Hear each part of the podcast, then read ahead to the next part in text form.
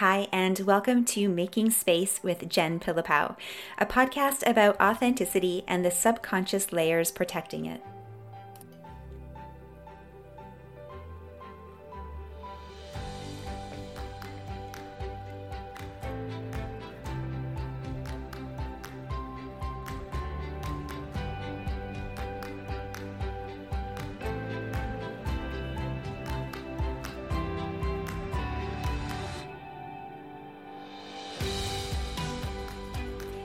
Hi, and welcome back as we continue our journey on on stripping away what it means to be authentic and what personality layers mean, why are they are formed, um, what that has to do with safety, and how this all fits together. I appreciate you being here. So, in this episode, I want to bring some conscious awareness around perfectionism, or what I call a personality layer that we adopt usually as a young person to fit in, to be accepted, to get love, to get attention. And as I've talked about before, I used to think about being authentic as either you are or you aren't. And now I really look at it as more of a dial.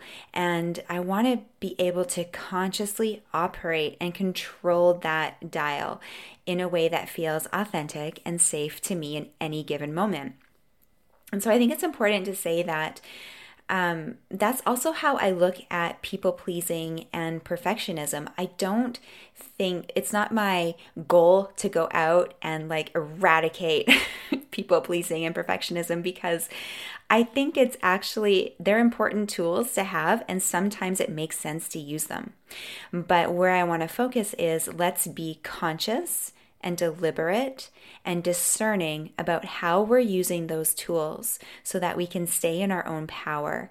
Because if we flip a reverse of that, if we are being overtaken by people pleasing or perfectionism and we feel like we don't have the power or the control, then that puts us into a victim mode. And it is incredibly difficult to be authentic and to live uh, a true, authentic life when you feel victimized.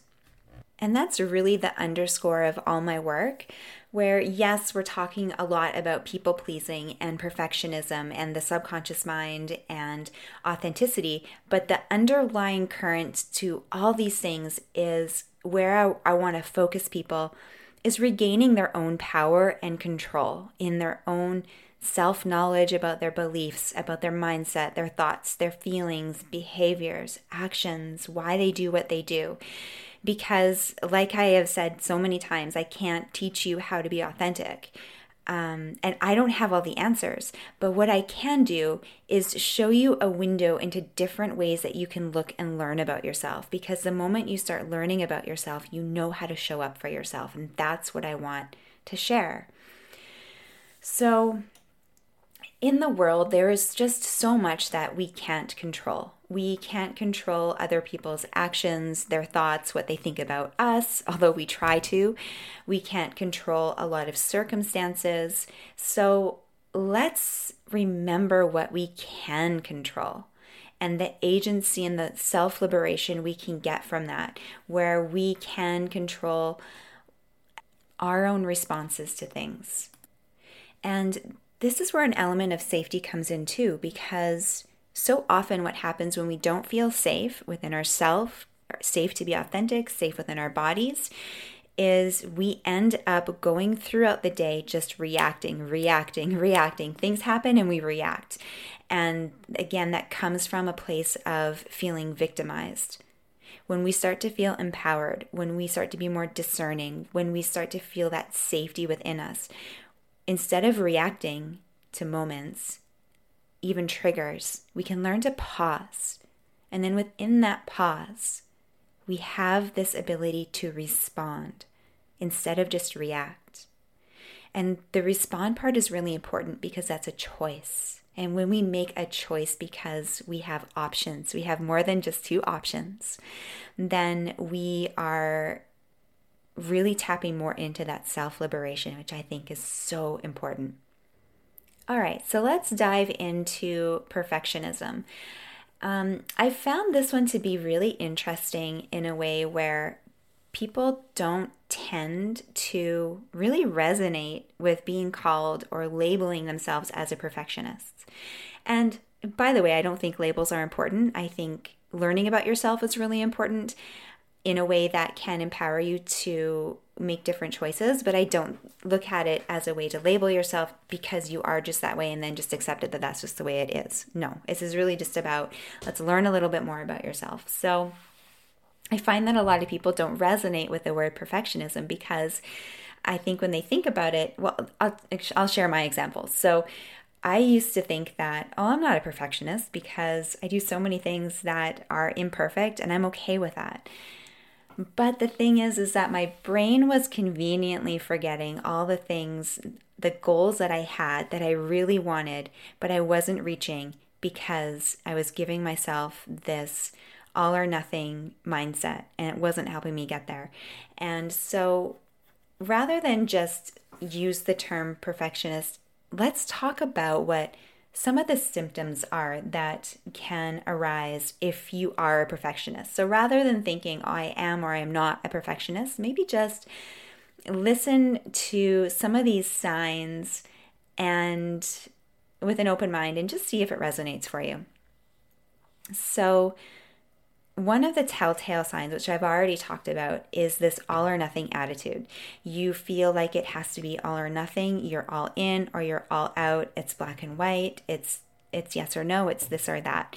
And it's a very rigid way of looking at the world, and it doesn't give yourself any room for options, any room for shifts or flow. And and that rigidity is really something that comes with being a perfectionist.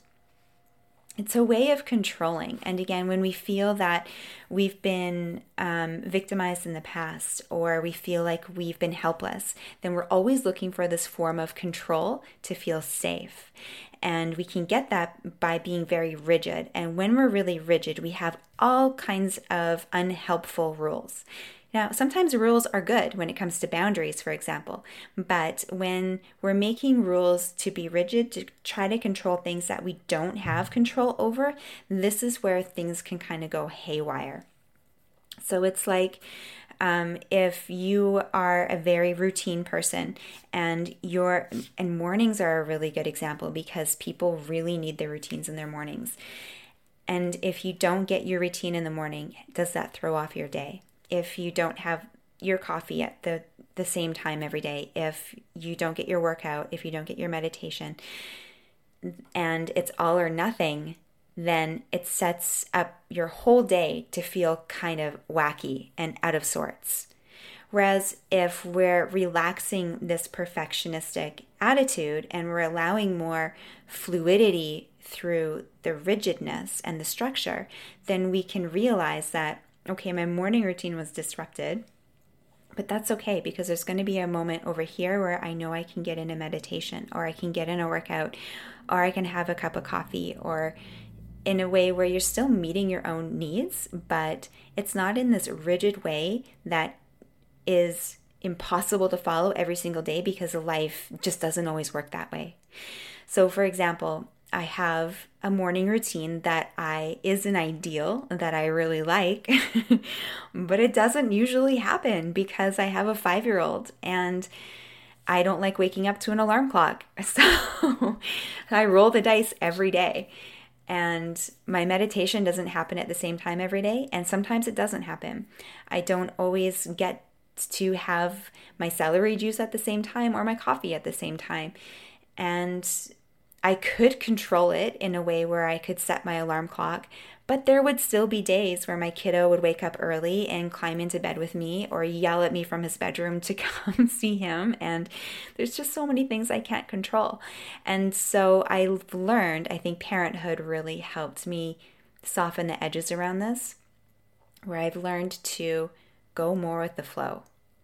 Even though I have an ideal of what I would like to happen, I understand that I can't control a lot of the things within that. And so I stopped trying.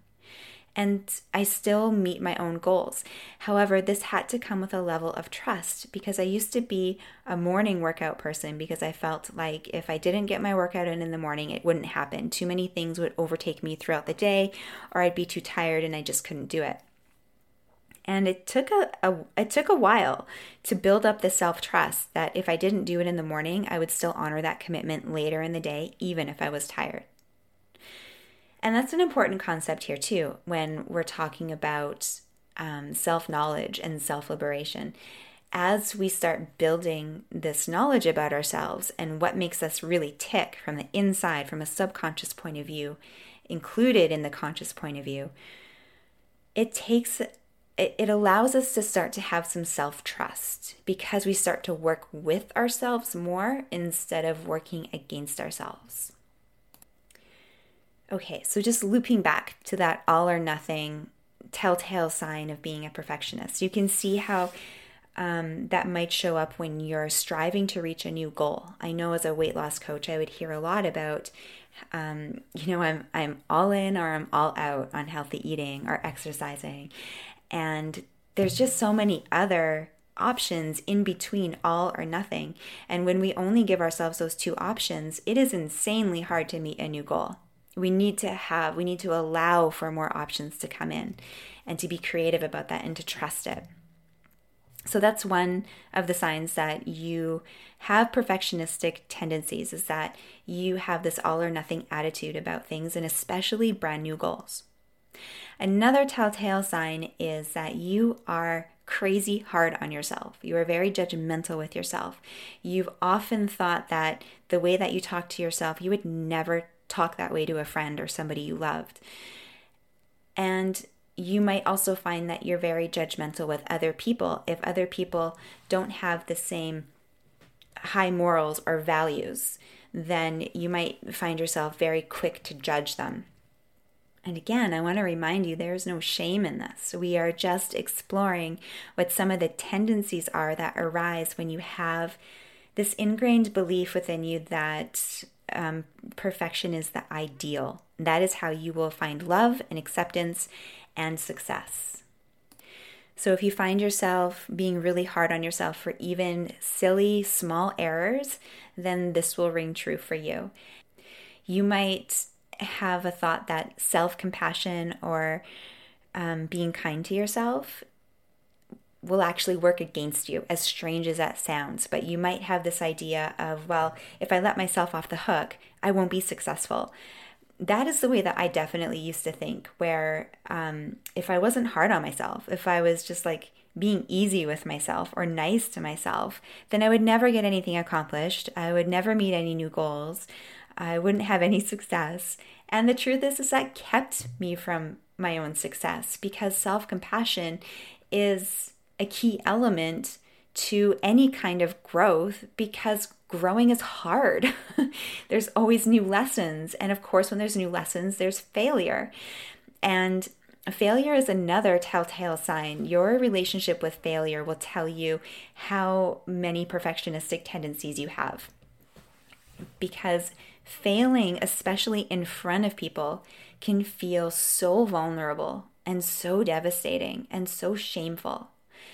And if you're not already familiar with Brene Brown's work, although I'm sure you are, if you are listening to me and you're into personal development, you can't get too far into personal development world without coming across Brene Brown's amazing work. But I really love how she's broken down what we think about shame, and it's really thinking that we are bad versus we did something bad.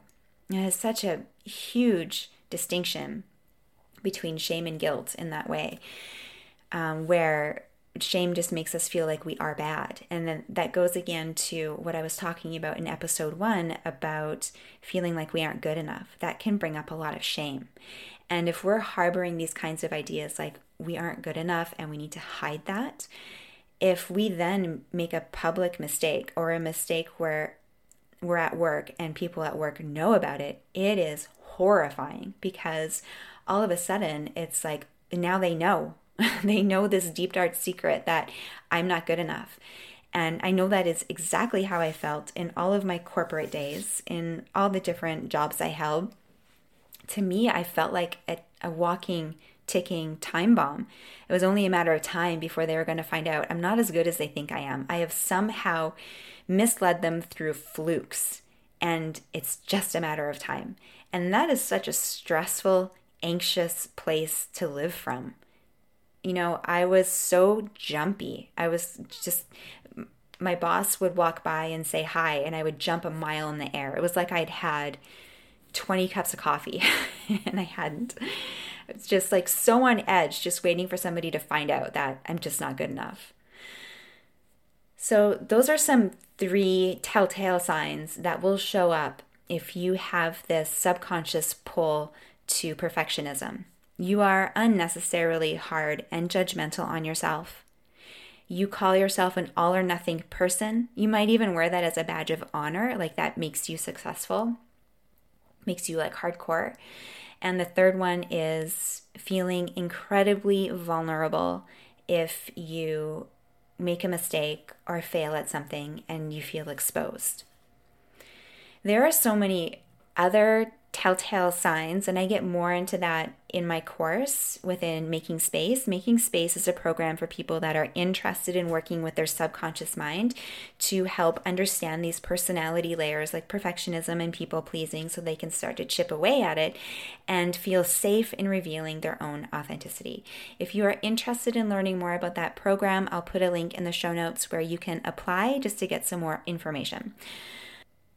I'll before I wrap up this episode, I'll just share um, a short personal story about how perfectionism is so sneaky, and I have been working on this for over a decade now. And I recently took up painting, and painting is something that I've always wanted to do. And I'm 42. it took me this long to realize that the reason why I wasn't painting was because I can't draw scenery, landscapes, people, faces. I I am an abstract artist. And because I gave myself two options, well, you can either draw like real life or not at all, which is a terrible, which are two terrible options. There's so many more options. Anyways, I found this course called Artify online. It's fantastic. It talks all about abstract painting with acrylics. All of those things resonate so much with me. So I was so excited to find this course. And I started doing it and I got so much satisfaction. And being a recovering perfectionist. It's something that I always have to kind of be aware of and watch in my own personality. Um, make sure I'm using it to my advantage because there are ways when being a perfectionist is is good and I want to know when it when it is being used for good and when it's sabotaging. Um, so picking up painting and having so much fun, something that started to come up was well, there's no purpose. I'm not going to be selling art, I'm not going to be doing art shows. I'm doing it purely for fun.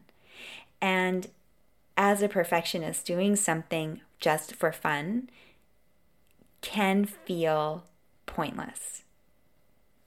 It's so funny because it brings me so much joy and it brings in some playfulness that I don't really have in other areas of my life. And yet there's still this part of me that's like, well, it's not really, you're not doing anything. It's it doesn't have a purpose. It's so silly. But again, that's just how in how deep it goes.